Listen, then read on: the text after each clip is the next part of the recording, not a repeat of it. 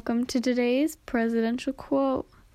In today's presidential quote, the president seems to confuse what the whistleblower's information on him was.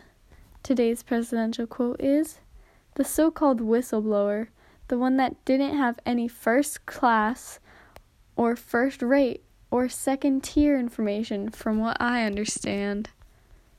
This has been today's presidential quote.